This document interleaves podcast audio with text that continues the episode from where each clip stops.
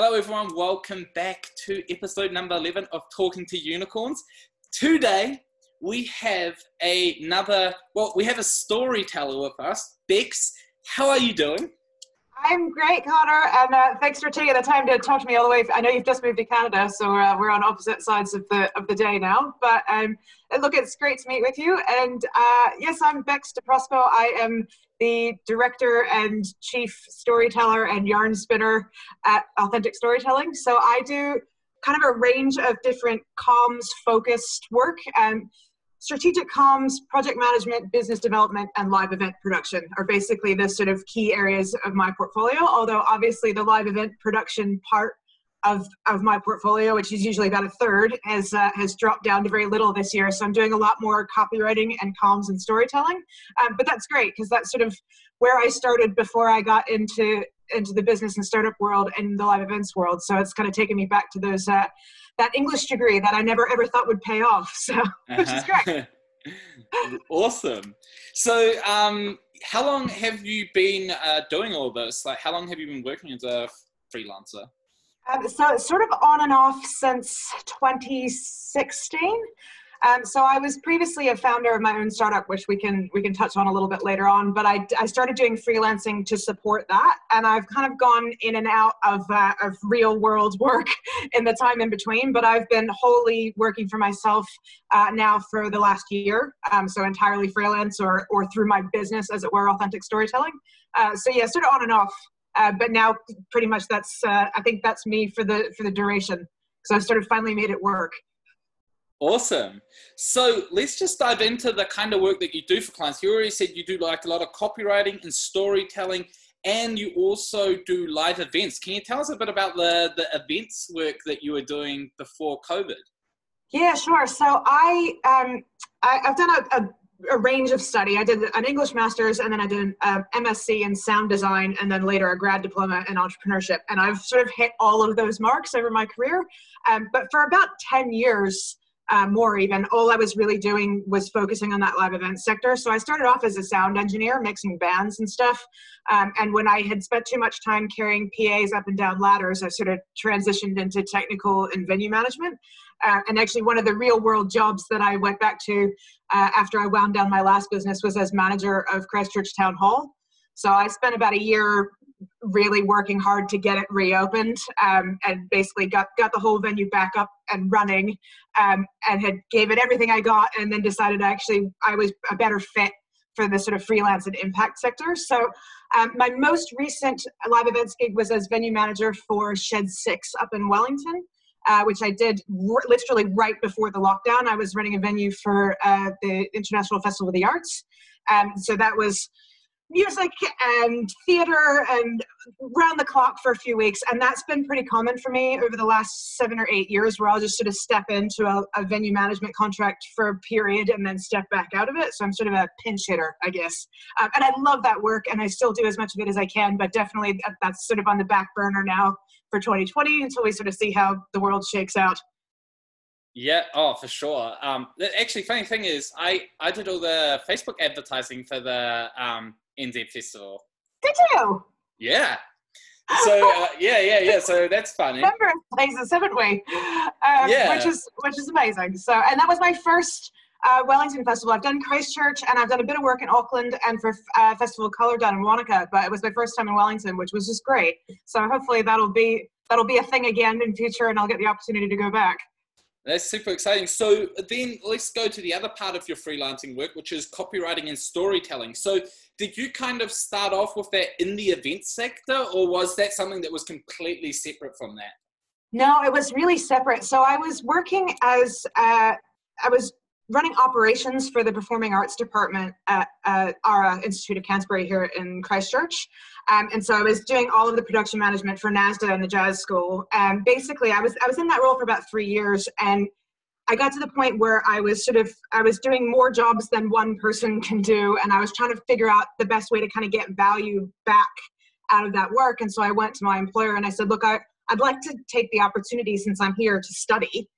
Um, and so they fully supported me going back and getting a grad diploma in innovation and entrepreneurship. And that sort of, and that was in 2015, 16. And it sort of spurned a whole new path for me in the impact sector which is very much where this sort of comms and storytelling piece came in. As I say, I'd, I'd, always sort of fancied myself a writer, but I hadn't really done it professionally. And then when I launched my own business off the back of that degree, the comms, marketing, writing, PR part of it very much sat with me. Uh, my co founder was much more sort of sales and production. And so that's just sort of how it split out. And as it turned out, I absolutely loved that part of the work. And so when I left Christchurch Town Hall, I reached out to a contact in the impact sector and said, Hey, you're always up to stuff. What are you doing? And he said, Do you want to come and project manage this new initiative that I've started called Drinkable Rivers? We're going to make the rivers of New Zealand drinkable. Can you help me figure out how? Um, and as it turns out, Drinkable Rivers has very much evolved into a storytelling platform. That's very much what our key offering is. So we've got this real time data sensor that we've sited in the Aotearoa, uh, which we're hoping to replicate as far and wide as we can. But the goal for the project as a whole is giving the rivers a voice. And so I came in as a project manager, but very much ended up in this comms focused version of project management in the impact sector, which is so wonderful for me because it really pulls in skills from a bunch of different areas for me. And so that's the project that sort of sits at the corner it's the cornerstone of my portfolio at all times, um, and I'm always doing work for them whilst filling in work with other clients along the way. That sounds like an amazing project. Um, it's crazy and it's huge, but it's such a wonderful learning experience. I feel like I'm getting a PhD in water quality and data science, yeah. so which I know that, nothing about. Nothing. So that, or I did actually, a year ago.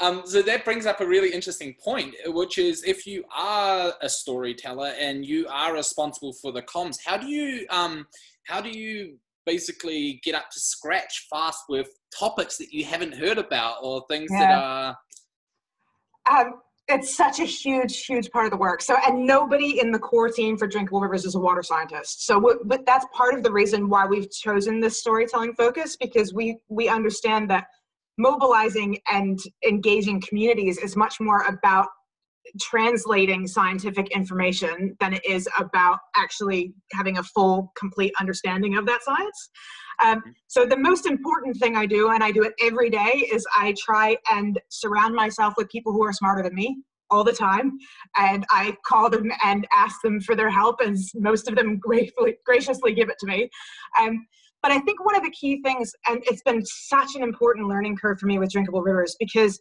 there's, in my perception, a really flawed narrative about freshwater in New Zealand, or a really incomplete narrative, which is in Canterbury, I think in particular, is quite damaging because it's in, you, you just get a constant barrage of media narrative and coverage that says that all the problems with our rivers are nitrates from agriculture. And that's it. Mm-hmm when you start to look at urban rivers, it becomes so much more complicated than that. There's so many myriad factors that are affecting our waterways, and it's so important for me as the storyteller to convey that to residents here because it engages them, it empowers them, it gives them agency over that waterway to understand that they can be part of the solution rather than that there's just a problem that lives out here that has nothing to do with them, right? Mm-hmm. And so much of the storytelling I do that's been such a big challenge is taking everyone wants it to be easy, right? They want to be able to point at a thing and say that's the thing. They want a narrative that's really straight line, and so often it's not. Mm-hmm. So a big challenge for me has been writing copy that's inconclusive, but still making it compelling. Right? So there's a story here, but it's more complicated than you want it to be. But like mm-hmm. here's all the ways in which that complexity is really interesting and can really captivate and can get you engaged with this problem and the solution for this problem.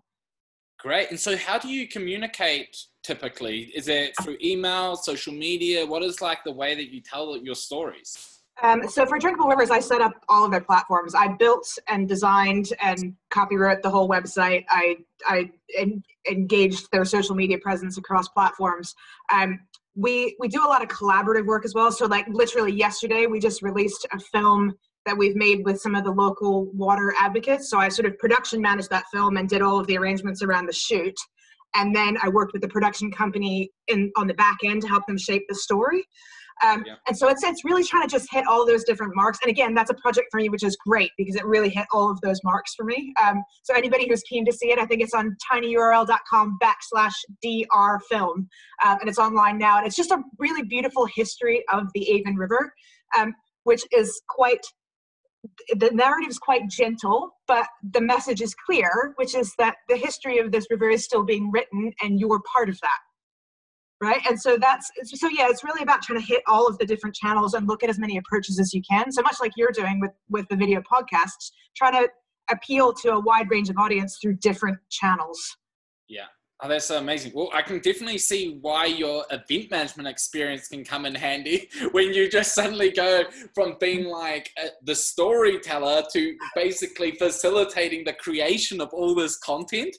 Yeah, I when I was um when I co-founded my previous business, which I keep referencing, so a lot of people will know me from Anteater, which we can talk about in any level of detail if you like. Um, yeah. My co-founder Peter, um, it was basically just the two of us, and he always used to refer to me uh, in private and in public as the person who actually gets shit done. I'm the get shit done person, um, and so I I think that that has absolutely impacted every part of my career. Um, and so the storytelling is actually just the reflection. I like to think think about the things that we've done and how we can do them better and and how we can improve them and how we can use those experiences to tell stories. But yeah ultimately i'm a i'm a boots on the ground person and i always have been. I think that's like everybody in the events industry is right? It's like it's the same as for everybody who's ever worked in hospital right? You're just yeah. your boots on the ground and you're used to it and you you know you muck it and get your hands dirty which is great and it's a it's a wonderfully rewarding part of all of my work yeah, that's amazing. Well, one thing that you've brought up a few times is that you work in the impact sector. And yeah. so I actually wanted to talk to you specifically around the types of clients that you work with and how you approach going after them. Um, is it like important to you that the businesses that you do work for um, basically serve a specific purpose to the to a community or to the New Zealand community? Um, I think, look, in a lot of ways, that's the work that I most enjoy. So I've got a not for profit that I write uh, blogs and profiles for, for instance, and it's to try and help advance the philanthropy sector so that we're better focusing on regenerative projects, right? And I find that hugely rewarding and it's a great piece of my portfolio. But ultimately, the work that I'll take is anywhere where I believe that I can add value. So my clients actually have a huge range, and especially post COVID. So what's been awesome for me is for Unicorn Factory, I keep getting clients who have had to change direction strategically as a result of everything that's happened this year with COVID 19. And so I've got now I've got clients who are uh, working in the trades and construction industry, but have been waylaid overseas, right? So they've got events and uh, training sessions happening here, but they can't be on the ground to promote them. So they need copy to do that. So I'm working with clients overseas who can't get back. I'm working with SMEs who have suddenly realized that they need to enhance their digital presence and their comms messaging because they've never had to do it before but people aren't mm-hmm. coming into shops anymore right so they need somebody to help and so anywhere that i think i can add value i'm pretty keen to talk um, and i think that for me every one of those contracts sort of engages a different piece of my writer's brain. And I'm just really grateful for all of that because I think so often, particularly in New Zealand where we've got this tall poppy thing, right?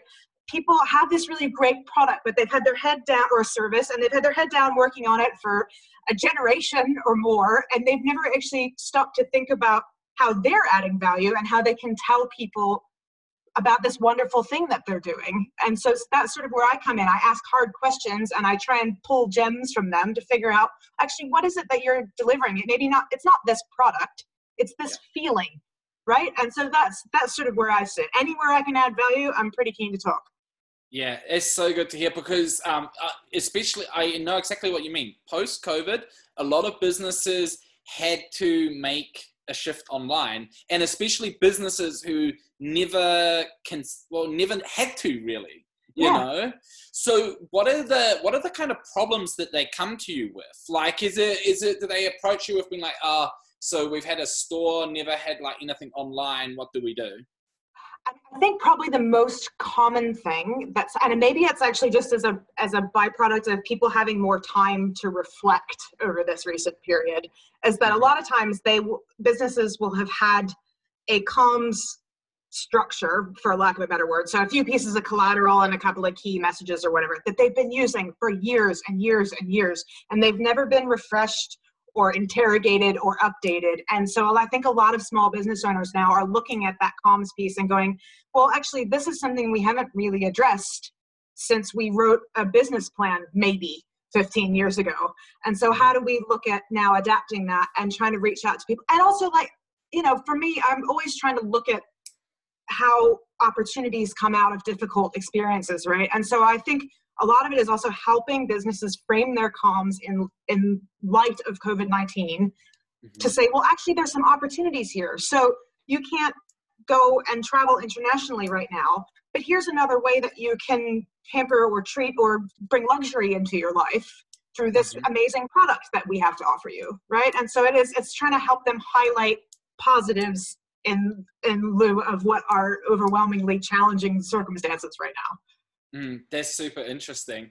Um, I actually want to just, in light of you working with overseas clients, I mm. wanted to talk to you about um, your experiences working remotely because one um, big thing that we get is um, before COVID 19, we had a lot of businesses who just don't have experience working with people remotely, whereas now you don't really have a choice anymore. So I just wanted to hear your insights on like what your experiences have been working remotely and what kind of um, you know reservations businesses might have hiring someone remotely Sure. Look, I think it's, I mean, it's like with any new hire, right? A lot of it is credibility. Um, and in, in the freelance and sole trader space, a lot of it's word of mouth. Um, I think, I, I don't think it's necessarily a, a means of work that is that everyone is suited to. So I feel quite fortunate that actually I in, in a lot of ways more productive working remotely. Uh, so my biggest distraction here typically is my cat who'll be waiting at a door or a window meowing any minute now because he yeah. likes to participate in my meetings. And when I'm talking on Zoom, he thinks I'm talking to him, so he talks back. uh, but I, look, I think there's a couple of really important keys. And for me, I was so fortunate that I really set up a home office already about a year ago. Um, and I was quite prepared when all of a sudden everybody was working remotely for me it actually wasn't a huge shift and so like there's some really important keys i think some of them are around infrastructure so making sure that you've got the tools that you need to do the, the work that you want to do at home i think a lot of it is around researching platforms that help you be as productive as possible um, and stay as organized as possible. Right now, at, at, any moment, I, I seem to have between six and 10 clients on the go in any given week. So, getting that organized so that I've got time properly earmarked for everyone is a really big thing. Um, but for me, I've always felt like office environments are actually quite distracting. Um, I get derailed easily. So if I can sort of put, you know, I'm an introvert. If I can put my head down and just get on with stuff, I'll plow through it. But if I get, you know, somebody coming and asking me a question or offering me a cup or whatever, I, I, tend, I tend to get derailed and find it quite difficult to get my way back. Um, so yeah, I think it's giving yourself the, the physical tools to succeed and the, the sort of software uh, and and sort of soft skills tools to succeed. Setting yourself up a really productive space. So I've got my standing desk here with my yoga ball. If I ever want to sit down, I get a nice view out of my garden, um, and just a quiet, focused space, which for me feels really productive, but is separate from the rest of my living space as well. Uh, so I think that's also really, really important. But I think for businesses, there's just going to be a mind shift around trust right? It's you know there's there's this perception that you have to be looking at someone to know that they're doing good work for you. Um, mm-hmm. whereas my position has always been you will know i'm doing good work for you because it will speak for itself. Uh, and i won't go disappear. You'll hear from me. You, you know you'll get updates. You'll know what's going on. You won't feel like that i you've, you've given me this project and then i've gone out in the wilderness and you never heard from me again and so i mm-hmm. think a lot of the onus is on us as remote workers to make sure that we're communicating really well with clients so that they know what's going on. If there is a delay if there has been a change in strategy or or timelines or whatever making sure that we're getting that information back to clients. And so that might be a new skill set that a lot of people are learning on the fly as well. Uh, mm-hmm. thankfully as a as a comms person that's something that comes quite comfortably to me although mm-hmm. certainly other elements do not. I'm not the most technical person so i certainly have some trouble with the infrastructure at points. Yeah that's a fantastic tip. I honestly think that the if you communicate well with clients and you let them know that you're there it makes the whole process for everyone so much easier. So i think that's just such a great soundbite for anyone who is getting into remote working or businesses considering hiring someone remotely. Um, Yep. There's just one uh, other thing that I actually realized we could also talk about, which kind of relates to remote working, and that is okay. we both worked from the Biz Dojos, but in different locations. Which I didn't know. So, you which Biz Dojo were you in? In Tory Street. okay. And so I was in the the OG Biz Dojo here in Christchurch, um, which was uh, an amazing supporter of myself and my old business partner Peter. Um, they took excuse me, they took me and Peter in as anteater, um, as as wayward entrepreneurial strays, and they looked after us for I think it was almost two years. Uh, and I think that's one of the super important things in the freelance world is just building those networks around you. Um, yeah and making sure that you champion the people who are who are supporting you which is part of the reason why i reached out and said hey look i really want to do this because i think you've created this amazing platform and people should know about it. And i feel the same way about this dojo they were so good to us. And uh, look to be honest i love working at home but i st- i miss them sometimes. Yeah. you know it was a great environment and just so so much energy and support and just a really great experience of being able to work when I was like in that really frantic entrepreneurial phase of trying to get a business off the ground, being surrounded by other people in that crazy mindset as well was just so valuable. And so, you know, you could always reach out and ask someone a, an insane question and they'd have an answer for you. Yeah, oh, 100%. Just the best people, just all of them. And actually, so random thing, did, did you have a face for the Biz Dojo in Christchurch? We did, yes. Okay, so we had one in Wellington as well. And you know how they all had different colors with like yes. um someone does marketing. Like developers and yeah, yeah. So that was where the like initial idea for the Unicorn Factory website came from. Is that right? That's awesome. Yeah, because um, when I started, I was like working. Uh, I was basically helping some of the startups in that I was working with in the biz dojo get work, and then eventually I was like, "This is like the coolest system ever in terms of like networking with people because yeah. you kind of see what everyone does. So if you want to ask questions, and then I was kind of like, this should be like accessible to anyone. Also, like people who are not working from a co-working space. So that's a little side tangent. That's awesome. That's a nice piece of trivia. I like it. I know. That will come up in a quiz question one day. And if you've watched uh, the video up until this point, you'll know the answer. So do you still go... do you still go and co-work? Um, it's now called Saltworks, isn't it? It is, yeah. So it's just recently been uh, rebranded. I haven't been in there since they've done that, although I keep an eye. I'm always uh, engaging with their social media and stuff and keeping on on everything that Leon's up to because it just seems like he's going from strength to strength over there. So I haven't been in a while, but I'm probably overdue. Yeah. Uh, it, as a general concept, I really do like co-working. I have I've actually tried over the last five years. I've I've tried a, a couple of different spaces in Christchurch, and they all have a different personality, and they're all really unique and interesting in that way. And I think that there is such huge value and future in that model as well. I don't think that bricks and mortar businesses with people sitting in stagnant office spaces is the way the world is going. And so i suspect that it will be remote work either you know people fully remote like i am at the moment or in co-working spaces that they share with other businesses. And i think there's huge benefits to that. Yeah. So it, could you kind of uh, so in your opinion uh, what is there value for someone who's just starting off freelancing potentially just getting into a co-working space and working from there or do you feel like you're probably better off just trying working from home for starters? I, I would suggest that probably in some ways it's industry specific. So particularly if you're working in tech, I think you want to be in a co-working space. Get in a place where you can bounce ideas off of other people in that space. Because if you sit in a vacuum in your garage building a technical thing, then I think you probably for a lot of people there are repercussions of that. Um, and I think it's it's quite good to build that network, especially if you're in quite a you know sort of introverted field.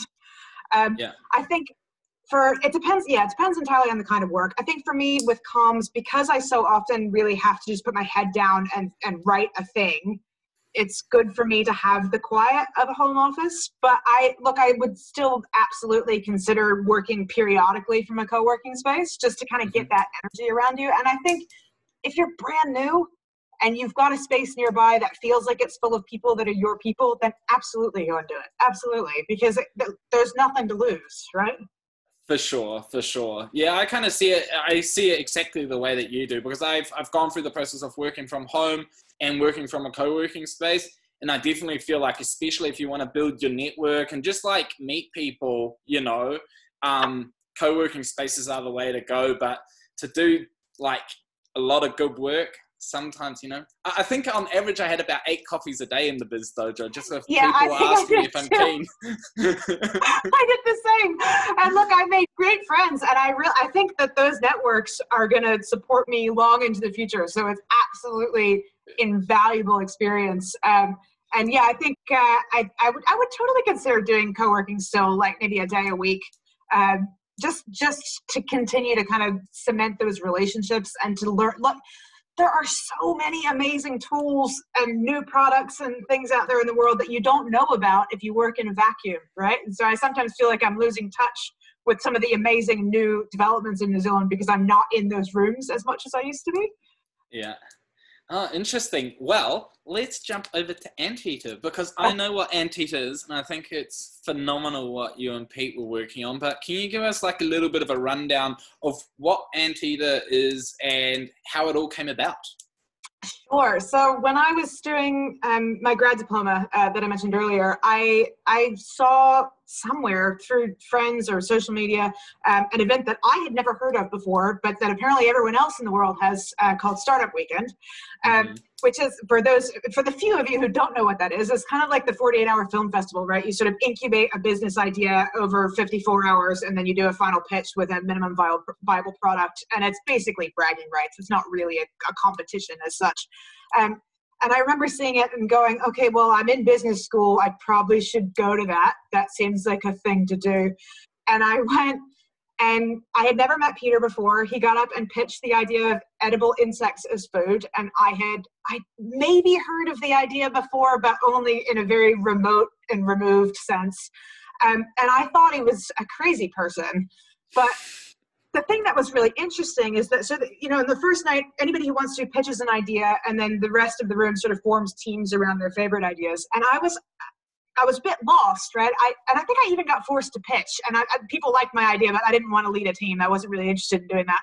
Um, and I was sort of circling the room, and then Peter, he sort of singled me out. He had lots of people who really wanted to be on his team. Everyone thought this was like a cash cow. They were going to make money off bugs. Um, and he he sort of singled me out, and he said. Uh, that he needed for for a start, he needed someone that he thought would sort of challenge his personality, which he felt from me from my pitch. But also he needed he needed someone who could cook. He asked me if I could cook, and I said, "Yeah, I can make anything taste like food." he was like, "Can you please be on my team?" we spent startup weekend like doing market validation. We had a team of nine. I think we had to end up we ended up having to cut people because we had too many. And then but the craziest thing happened was that on the second morning, on the Saturday morning, we went out to do our market canvas, and I'm like at the farmers market in Lyttelton getting shouted at by people on the street who think I'm a crazy person. Meanwhile, Peter walks himself into um, Roots Restaurant, which at that point was the New Zealand Restaurant of the Year, just along on the main street in Lyttelton, and makes a sale for a product we don't have and we don't know how to get but the, the, the, best chef in New Zealand has just asked Peter for this very specific species of ants. Yeah. And and he said yes because he's Peter. so Oh, that is so good. Suffice to say, we lost startup weekend. We turned up with our, our minimum viable product was a plastic bin full of crickets.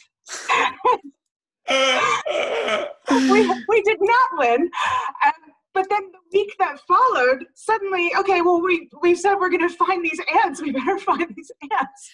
And so, and Peter, bless him, he did. It took him a couple of tries. He took in a first attempt, and the chef told him um, in very colorful language what he thought those tasted like, and sent him back out in the field.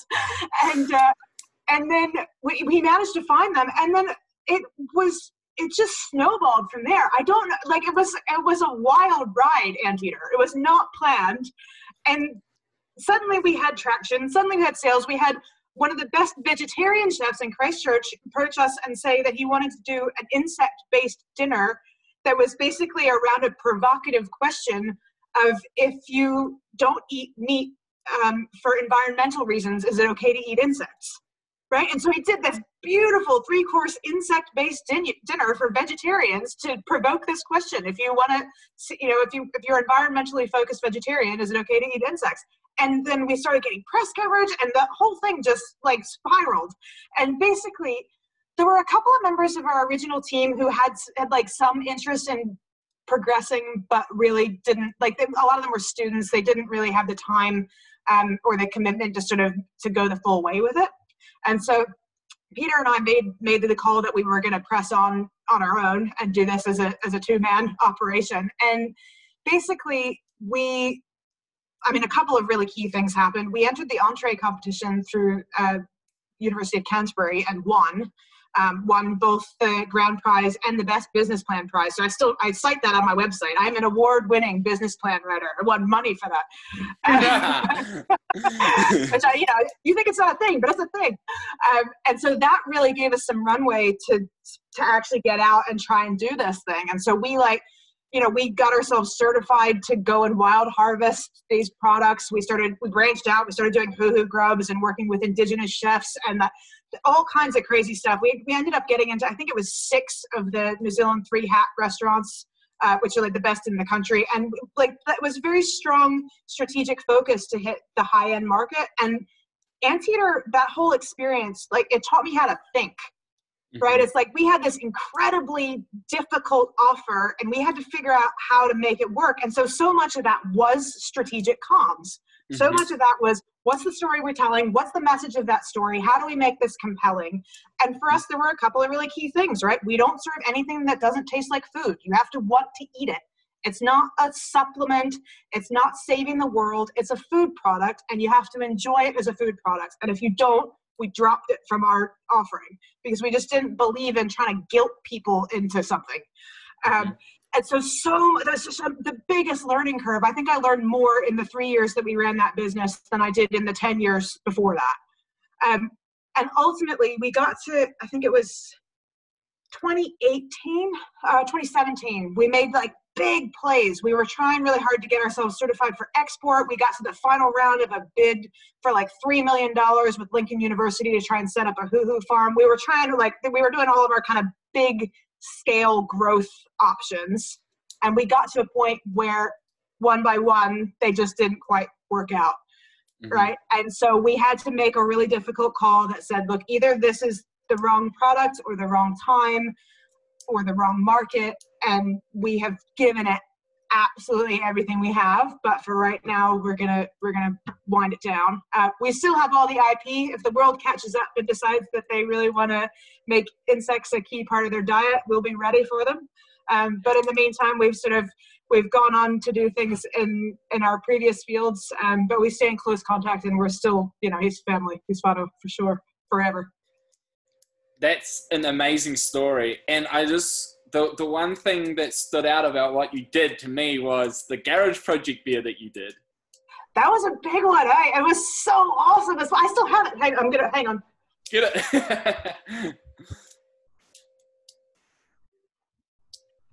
it sits on a shelf in my house, artwork, um, with our awesome little anteater logo on the back. That is and amazing. it was one of the like one of the best things that we ever did. And I remember we turned up at Beer Fest in Christchurch the year after they made it, and it was on draft, and we were like, "What?" And then I think we drank most of it, actually. To be fair, that is so awesome. Yeah, I mean, honestly, it's such an impressive like story and like business that you two set up, and like you like you know, like the fact that it can pop up any day again, especially now that everyone knows that the uh, anti the beer is out there um, is incredibly yeah, go exciting. ask Garage Project to run it again. If you ask them to run it again, I'm sure Peter will be out for, for foraging for ants in no time. oh, that's so awesome. Um, but yeah, like that, I, I would assume as a, a as a storyteller, telling the story of eating ants or crickets must be quite the challenging one. So like was it how did how do you even approach that? How do you even start? Um it was I, we we focused so much on the experience. I think in the early days. I'm just going to close this curtain because surprisingly, there's actually sun, which uh, which doesn't often happen in the Christchurch winter. But there we go.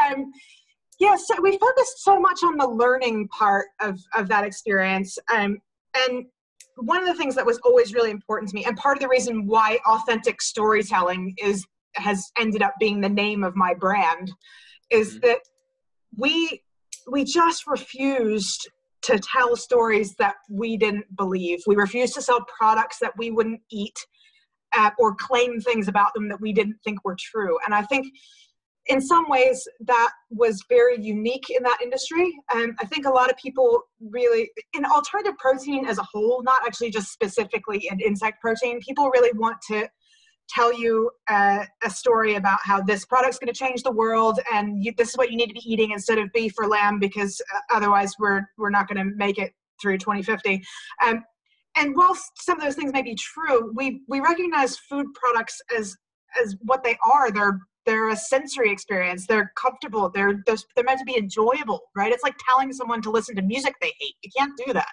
You have mm-hmm. to let them you have to let them enjoy the product. And so we a lot of trial and error at the beginning a lot. We tried i mean cricket powder or cricket flour as it's sometimes called was the primary product in the market at that point and we tried it and i cooked with it and i worked with it and i could not make it something i wanted to eat mm-hmm. uh, not in any quantity that substantiated any of the claims behind it right like oh it's a protein supplement well no it's not a protein supplement if you're using one teaspoon of it in a muffin you know like it's not no it's not really um, mm-hmm and if you use any more than that, it starts to taste like fish meal. So I don't really know why. I don't know how those claims have held up, but I know that those products were really investor friendly, right? So you told some, you told an investor that this was the solution. You were like, okay, well, we're going to make cricket protein bars, and that's the product. And that's one of the things that Peter and I always refused to do. Um, mm-hmm. We didn't know what the product was. We were on a, a journey to find out, and we were working with really high end food producers who could tell us who could describe those products in ways that we couldn't. I remember once, really early on, I think it was the same vegetarian chef, described the flavor of the ants as having a blue cheese aftertaste. Um, the lemongrass lemongrass ants were the name of the product, but yeah, lemongrass flavor with a blue cheese aftertaste. And I didn't get it for the longest time. I didn't get it. I was like, I don't understand that description at all. He just must have a more sophisticated palate than me. And then, like months later, I was eating something with blue cheese in it, and I was like, oh my god, that tastes like ants. Yeah. and, so, and so it was just, it was very much listening. Again, it's like, you know, as going back to the very beginning, you surround yourself with people who are smarter than you, right? And people, mm-hmm. so for us with Anteater, it was people with better palates. How does this taste? What do you think it tastes like? What do, how do you think it, we could apply it in a food product in a way that makes sense? And so much of that learning I've applied elsewhere as well. You know, it's like, because now I have to get out in the world and tell them I'm going to figure out how to make rivers drinkable, right? And so it's not actually any less audacious of a claim than getting New Zealand to eat insects instead of beef or lamb. Um, yeah. And so, so much of that is, you know, sort of looking inward and acknowledging the ways that that may or may not be possible and the ways in which the story isn't as straightforward as you as you would hope it would be um, mm-hmm. and being as authentic as you can about how that journey unfolds yeah amazing um, Did that answer your question? I feel like I went full waffle there. no, uh, it, it, did, and honestly, it's I, I, think it's just so amazing what you've done, you know, and it, and it just ties everything in together so nicely. So, oh, so I I reserved this last section of the interview um, to basically get some tips and tricks on anyone who might be considering getting into storytelling or freelancing. What are like some of the the, the key things that you've learned about um, working for yourself that you'd like to pass on to up and comers? Uh, yeah, so I will. Um, I will put my hand up immediately and say that I am still learning. So I, I and I think I probably will be forever. Um, but I, I have taken a couple of runs at, at being freelance or at working for myself in various kinds of ways. And I think with each experience, I do fine tune and get better. Um, some of the key things that I have learned uh, and that actually I think Anteater's really helped me with is that I I now look at myself as a product when I'm dealing with new clients, which I think that you have to. I think a lot of freelancers and entrepreneurs look at themselves and their times as an inexhaustible resource, and that's just not true. Mm-hmm. So you have to look at yourself and your time as though it is a finite resource and make sure that you are being compensated appropriately for it. Right? So be honest with yourself about what you're worth and ask for it. You'll be surprised at how many clients will respect that and will give it to you. Um, mm-hmm. Um, the other really key thing I think for me uh, in terms of of the the kind of structure of my work has been um, uh, uh, I'll, I'll make it a soundbite say yes to everything but set boundaries 1st mm-hmm. right and so that's and actually especially in lockdown that's really helped me kind of get my head around that boundary setting. So I, I almost never say no to a piece of work almost never. But i try really hard to be quite realistic with myself about how much capacity i have what the actual timelines are of what i'm being asked to do and make sure that i'm always always uh, under promising and over delivering always mm-hmm. uh, which i think is key for anybody in any kind of new business is to make sure that you're never ever um, over promising and under delivering but setting those boundaries i think is so key especially when you've got a lot of clients that you're juggling because every one of them thinks they're the most important and of course they do making sure that you you set clear expectations with them about how quickly you can turn around work and if you've got if you're on retainer for other clients when you've got block book time so i actually can't take calls from you on wednesday mornings because i've got a meeting with this client that that is fixed in my diary or whatever um, mm-hmm. lockdown i think as i say was really really critical for that for me because i think what happened was a lot of us you know or i certainly felt like suddenly everyone had access to me all the time mm-hmm. so it was like i was working less in a lot of ways but there was no it was quite amorphous how I was working, right? It was like, you know, I would be working fewer hours overall, but I felt like I was sort of on call all the time. Um, mm-hmm. And I was, I felt like I was always having, um, effectively inviting people into my home for meetings as well um, through through Zoom and other and other web chat programs. So just being really clear on the boundaries that you need in order to make yourself successful. Um, and a lot of times for me, that is very much about focus. So it's about not taking calls from clients when I'm working on another client's piece of work. It's about setting aside time in my diary to work on specific things. It's about using every available tool to keep myself organized, whatever your online to do list is, your online calendar, swear by them. Make sure that you just keep your life as organized as you possibly can so that you are giving the most you can to everyone in that portfolio because uh, otherwise the la- the squeakiest wheel will get all your attention and that's just something to be mindful of and a lesson that i learned again and again um, mm-hmm. and making sure that every client does feel like that they are the most important client in that period of time when you've set aside time to work for them mm-hmm. that's amazing thanks so much for that advice i think that is like something that i need to hear because i go through the same experience over and over again as well so i think that is just so good to hear that Bex, oh, thank you. How can we find out more about you? Like, what is your website, your socials, all that good stuff? Um, so the best place to find me is on my website, uh, www.authenticstorytelling.co.nz, and that's got links to my blog and my LinkedIn, uh, where you can find samples of my work. If you want to look at films I've sound edited, or if you want to read profiles that I've written for social enterprises, it's all there. So it's sort of an online uh, portfolio, as it were, and it's got all my contact details on it. So I'd love to hear from anybody who wants help uh, with strategic comms, project management, business development, or uh, when the time comes, live event production. Amazing. Well, thank you so much for taking the time to have a chat with me today. Um, I learned so much and I am inspired by all the amazing work that you're doing. Oh, thank and you. I'm inspired by the amazing work you've done, and you really have been, this platform has been a lifeline for freelancers post COVID. So please know that. And thank you. And thank you to all the people who go there to find us. We need you. Keep doing it. I appreciate that. All right. Well, that wraps up episode 11 it's a bit of a longer one but i feel there's Sorry. so many no it was so good. Usually like long ones are usually a sign that it was very good.